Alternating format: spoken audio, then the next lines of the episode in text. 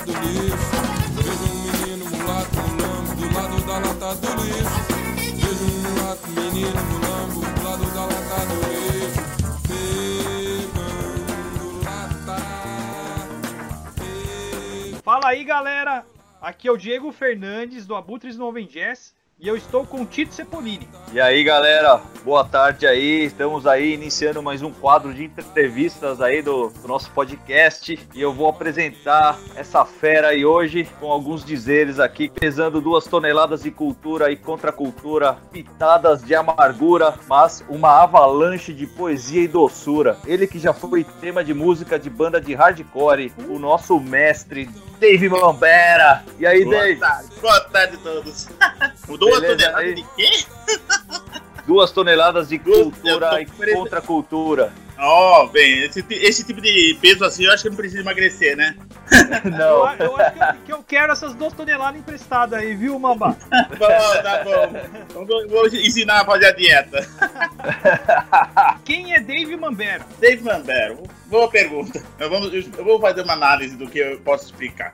É um cara, é um cara que veio de São Paulo, assim, nos meados da década de 70, não tinha nada, nenhuma expectativa, coisa e tal. Depois veio para estando em Bragança Paulista, conhece um pessoal muito louco aqui do Underground Bragantino, troca altas ideias com eles. É, e depois de tantas bebidas, tantas noitadas e tantas maluquices, inventa de fazer música, poesia e outras coisas mais para alegria da galera.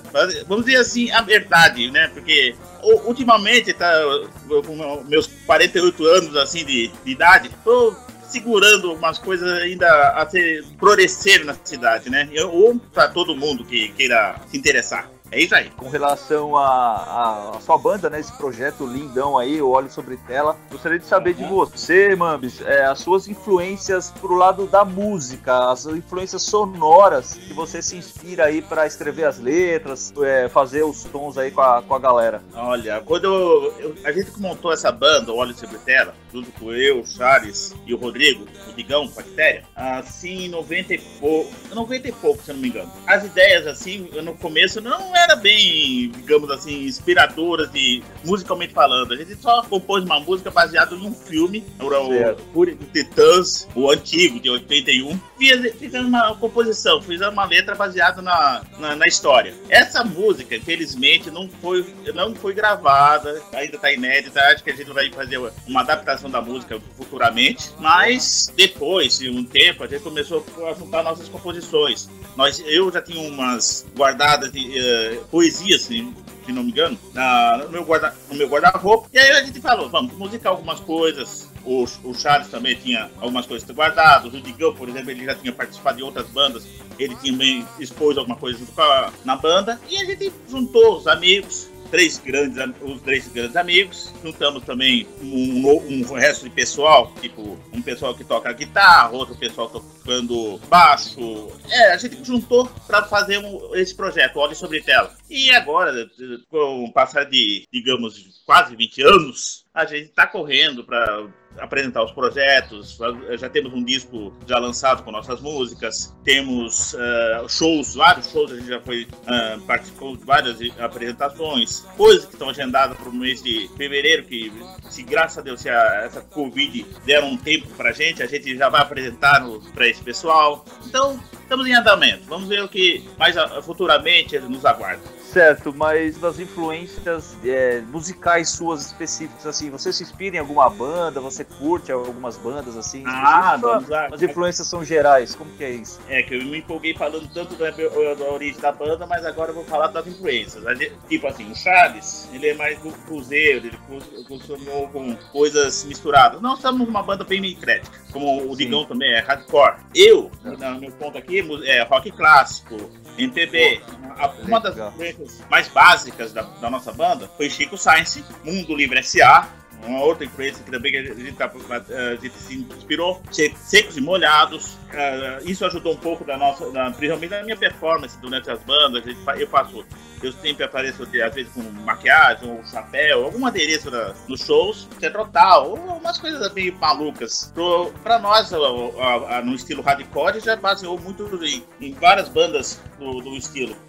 Garotos Podres, uh, uh, Ratos Porão, aquela coisa. Nossa banda não é um. Vamos dizer que não é uma, um estilo único. A gente não faz apenas seguindo um estilo do, do, tanto do hardcore, do punk ou do, ou do rock clássico. A gente faz tudo uma miscelândia. Uma verdadeira bota e fica apresentando aí.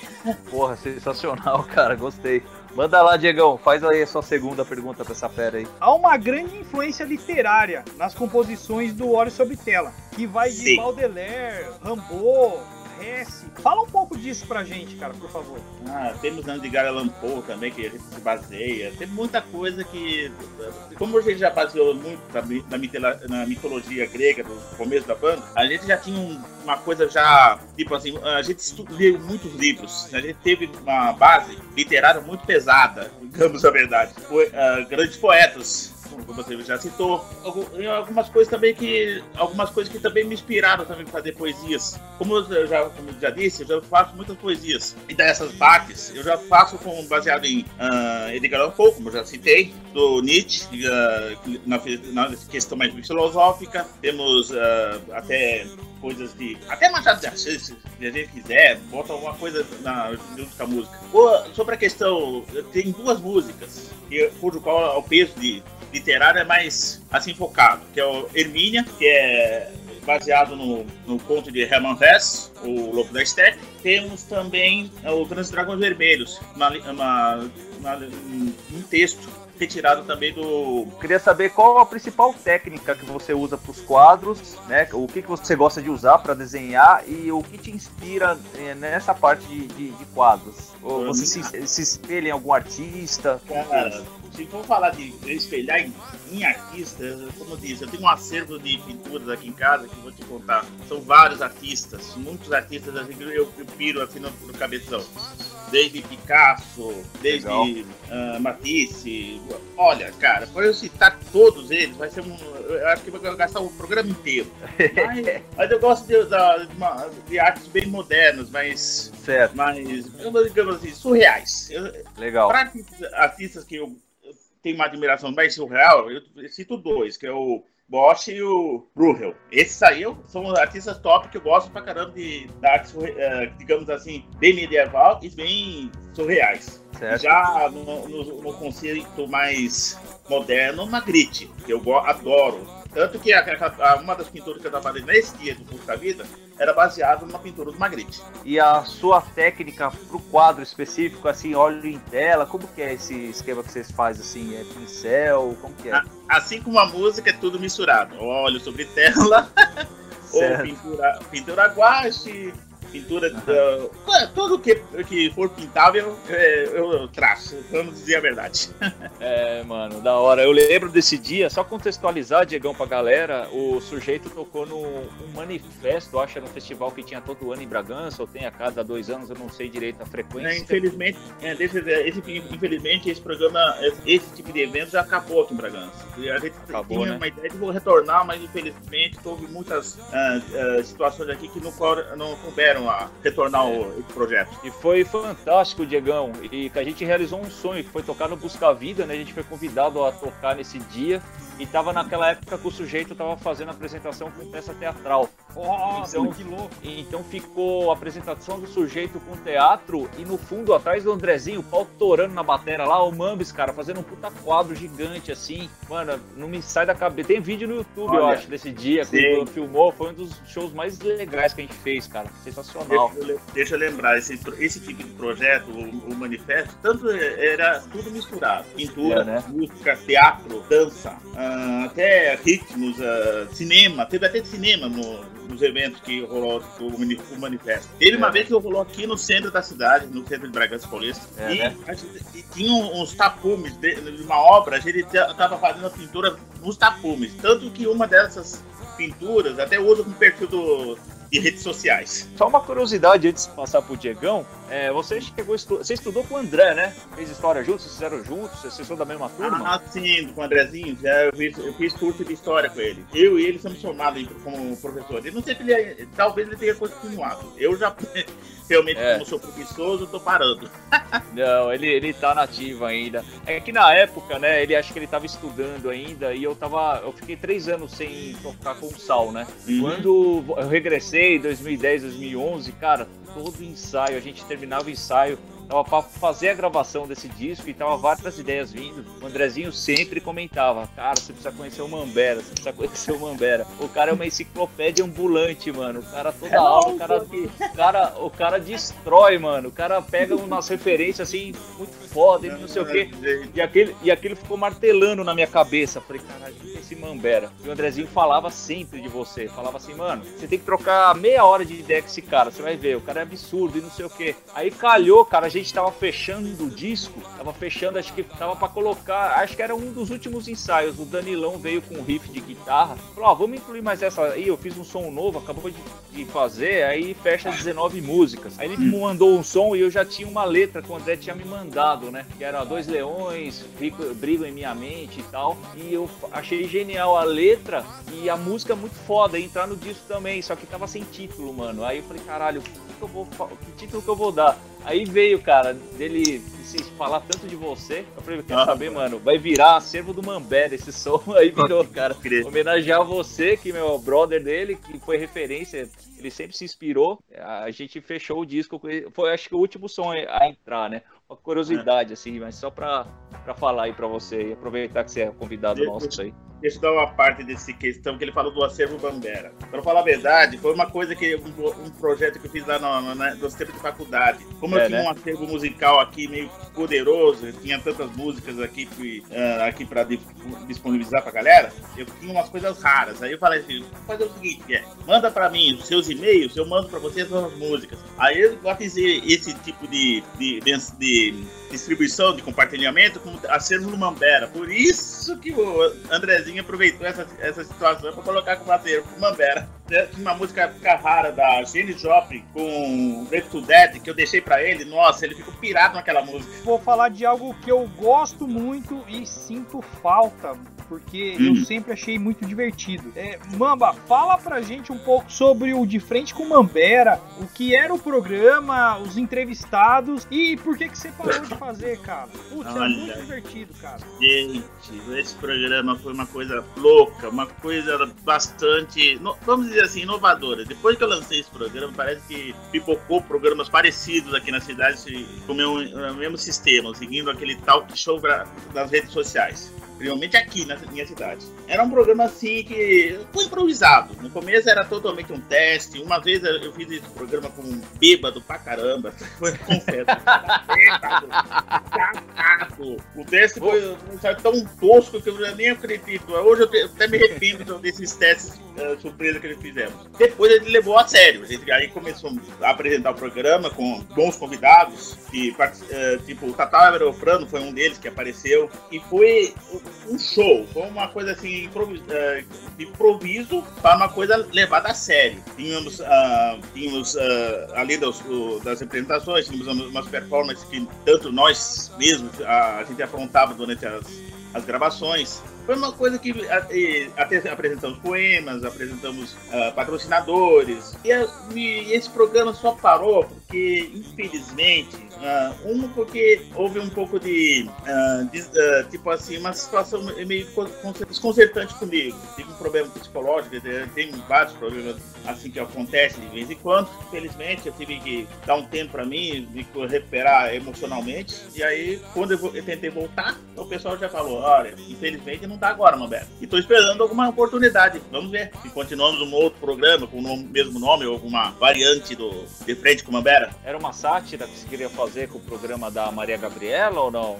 O, o nome em si era para uma tiração? Ah, foi uma ideia, na época foi a ideia de um integrante da, da programa. A gente falava tantas coisas sobre a presença do, do, da Maria Gabriela, Gabriela. Temos também uma inspiração baseada no programa do Provocações do. Do Abu, né? do uhum, que era muito. que era importante pra mim, que eu, tanto que ele citava poesias, eu também fazia a mesma, a mesma performance. Esse era um programa bem, eh, digamos, foi tão inovador né, assim, na, tanto para minha vida como para os que participaram. Ô Mambis, é, cara, o disco de vocês eu adorei, o documento Naif, né? E uma das Obrigado. canções, é uma das canções que eu mais gosto, cara. Até resenhei lá. É o Ode à Vila Velha, que se eu não me engano era de um a letra do antigo é, Zine seu e tal. Eu Sim. queria saber qual a inspiração para essa música, como surgiu a ideia, é, vocês estão homenageando o que exatamente nessa canção? Na verdade, eu, eu fiquei- quando eu fiz a Vila Velha, eu tinha, eu antigamente eu fazia muitas viagens e tal. E uma vez um colega me falou, poxa, você tem que conhecer a cidade de Vila, de Vila Velha no Paraná. Eu falei, poxa, fiquei com vontade. Disse que tinha umas coisas bem clássicas e tal. E fiz, um- aí fiz um poema, assim, batendo no, numa tecla sobre eh, Vila Velha. Usou muitos trocadilhos, então eu fiquei. Ficou essa poesia num fanzine chamado Canibais Cabalísticos. Isso foi lançado, se eu não me engano, em 2000, alguma coisa assim. Digamos que foi uma- uma- um poema que chamou bem atenção para fazer a, a composição do, do Óleo sobre Tela. Teve mais também, uma das músicas, a Pensão Familiar. Pensão Familiar, no final da, da, da música, tem uma, uma das minhas poesias também, que é, é sobre a barata. Na resenha que eu fiz, eu fiz uma resenha no Dual Fox, não sei se chegou a ler. Eu, eu falei que o Ode à Vila Velha é um chute no saco das, dos, desses juvenis querendo fazer cover de Renato Russo nos acampamentos. Tem que começar a tocar essas músicas. E não Nada a Renato Russo. Renato Russo. Renato Russo. Foi uma, uma poesia, digamos assim, fora do, do contexto de Renato Russo. Era uma poesia que, Sim. era, que era, foi totalmente. A gente, quando mus- musicou o, o Vila Velha, foi uma coisa, digamos assim, fora daquela visão legião urbana. Não, nada Sim. de legião urbana. Isso que eu achei genial, velho. É, dá pra tocar em música de acampamento e a pessoa mostra uma originalidade ali, não fica fazendo esses cover que todo mundo faz, né? Não, pelo menos a gente, quando a gente faz a apresentação, o, o típico, o típico toca Raul é indispensável. Ah, não, sim. Tranquilo, mano. Mas eu curto pra caralho esse som, acho ele bem legal, tem uma vibe bem pra frente, assim. Oi. Sobre a ilustração, é, fala um pouco pra mim sobre o processo de criação da capa do Caos Fone. Ah, os projetos do Caos Tônico que eu fiz pro E você fez a capa, né? Já foram as ideias que ele, ele deu pra, pra eu fazer. Por ele, ele jogou umas ideias que eu faço. Eu fiz as ilustrações assim como ele pediu. digamos a verdade. Como eu tinha muita, eu tenho muita experiência de fazer testes de rea- ah, desenhos realísticos, aquela coisa toda, eu falei assim, vamos fazer de uma forma bem, ah, digamos, pessoal. Foi Certo. bem pessoal. Ah, tudo, ah, não foi só o do, ah, do Caos Fônico que eu já fiz, fiz capas para muitas bandas aqui, que eu não, me- agora fugiu muito a cabeça da, dessas você lembra bandas. de alguma que você pode citar? Não, alguma só, não precisa ser várias não. Ai, cara, eu vou te contar. Uma delas, puxa, foi do projeto que eu fiz com o pessoal de São Paulo, mas isso faz muito tempo. A banda até, até evaporou. Mas. Assim, que acontece bastante com as bandas underground, Ih! somem. Ah, isso é o que mais acontece. É. Infeliz- infelizmente, eu tô, eu tô, como dizia, eu, até confesso uma situação que, como eu, eu devo até confessar que ultimamente eu tô dando tempo com meus desenhos. Isso eu vou deixar até em primão. né, devido a algumas coisas meio que estejam correndo no momento, eu estou dando ah, uma espécie de tempo para me auto-recuperar sobre a minha situação como desenhista. Talvez, quem sabe, eu possa voltar no futuro a desenhar, mas infelizmente fica nessa situação que eu vou ficar dando um tempo meu, pro meu tra- trabalho como desenhista, viu? Eu vou fazer a minha última pergunta, depois eu vou passar pro Diegão fazer a perguntinha clássica do podcast. Vamos lá, Mambis. Aproveitando que o Diego falou do underground aí, que muitas você mesmo usou o termo evaporam, né? As bandas simplesmente evaporam, né? Depois de um tempo. Na, su- na sua opinião pessoal, assim, na sua concepção, na sua visão de cena, em que Hum. momento que o underground deixa de ser underground e se transforma em mainstream? É, vou contextualizar melhor. Fale-nos um pouco sobre a interação do óleo sobre tela nas redes sociais e com o seu público. Bem, digamos aqui que a banda não está. Ele está sobre uma balança. Tanto underground quanto mainstream. A gente tem muitos hits assim que chegam até na, na, na voz popular. Todo, muita, muita gente canta, muita gente dá importância à música, coisa e tal. Porém, a gente toca nos meios underground, a gente faz eh, apresentações junto com bandas que, de hardcore, de punk, etc. Sobre a questão da, do óleo, que a gente não se sabe, se alguns integrantes ainda querem ter um pouco de uh, pri, uh, privilégios assim do mainstream. Eu acho que isso tem que ter é, coisa, questões pessoais. Eu realmente eu acho importante a nossa identificação de banda que ainda procura uma, uma relevância no, no, mercado, principalmente na venda de disco, na radiodifusão, aquela coisa toda. Venda de merchandising é bom também, né? Camisetas. Exato. Exato. Bem, a gente pode dizer uma coisa, como muitas bandas de uh, hardcores chegam a ter um, uma, um reconhecimento no mercado, como até, por exemplo, tem um, alguns têm camisa de, do Rato Porão, do Garotos Cores ou, ou de outras bandas, não, não largam do mercado underground, mesmo com todas essas vendas, mesmo com todo esse, esse merchandising, mas não querem uh, se destacar como uma banda de tipo Sepultura ou, ou Angra, que são já um pouco mais mercado mais elevado a, a, questão do óleo, você vai ainda temos que trabalhar muito com nossa, nossas composições, temos que muito tra trabalhar com, com nossas letras e aos, aos poucos, se a gente conseguir público, então depende muito também do, do que do nosso gosto. Muitos integrantes da nossa banda não querem estar, estar envolvido com, com merchandising barata. Nós temos sim uma, uma visão ampla de uma de música, de, de, de, de mercado musical, assim que, que possa nos facilitar. Então, que possa, tipo assim, dar uma identificação da banda. É, tem algum, existe algum receio entre vocês, por exemplo, assim, é, é para você analisando exatamente essa questão, é, até que ponto é, é, é, vantajoso ser mais medieval nas artes, assim, tá fomentando esse nicho do underground? Vocês têm uma, uma assinatura já bacana, né, na cena. Esse disco veio para catalisar o nome de vocês e, meu, vocês têm uma assinatura no, no encarte também de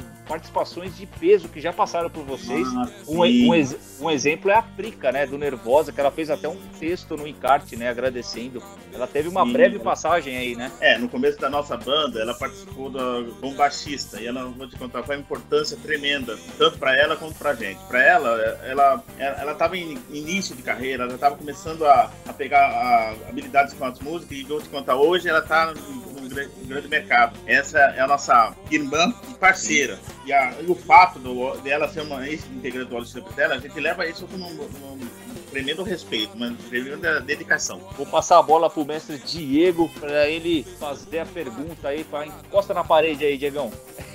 Vamos lá, Mamba. Você costuma ouvir jazz, não? Com certeza. Deve, Dave Brubeck, Ina Simone, aquelas coisas. Oh, que massa, cara. Você uhum. costuma ouvir o que mais fora isso? Miles Davis, uh, Herbie Hancock, ah, muita coisa. Tenho, eu, na verdade, eu tenho uma, uma, uma servinha musical aqui de jazz aqui que é de estourar, é de estourar uh, o coração de tanta, tanta coisa boa. oh, que bacana. Porra, massa. Vai lá, Tigão. Oh, oh, então eu vou fechar aqui a, o nosso podcast. É a 47 edição do Abutres, né, Diegão? Isso. E, ô Mambis, eu, eu vou fazer um encerramento e vou te pedir uma gentileza. Será que você consegue fazer para nós, assim, de bate-pronto? Do que seria? Depois que eu encerrar o podcast, você conseguiria é, declamar, assim, pra gente o seu poema da Bará? Aquele poema que ah, tá na, na canção Pensão Familiar. Ia ser lindo se você conseguisse fechar, velho. Oh, então, beleza. Essa você tá de, de com, consideração, pode dizer. Galera, essa foi a 47 edição do Abutres Novo em Jazz, com esse convidado mais que ilustre aí da cena Bragantina, Dave Mambera. Obrigado. Ele vai deixar um recado aí para vocês. Valeu, Mambis, valeu, Diego, um abraço. Obrigado. Então, lá vai, barata, pequena barata Sai do esgoto, pequeno inseto, para se alimentar do podre que existe. Tem muito o que comer. E fim. um abraço, valeu. galera. valeu, bom, gente. Tchau, tchau. Sensacional, velho. Obrigado, velho. Tchau.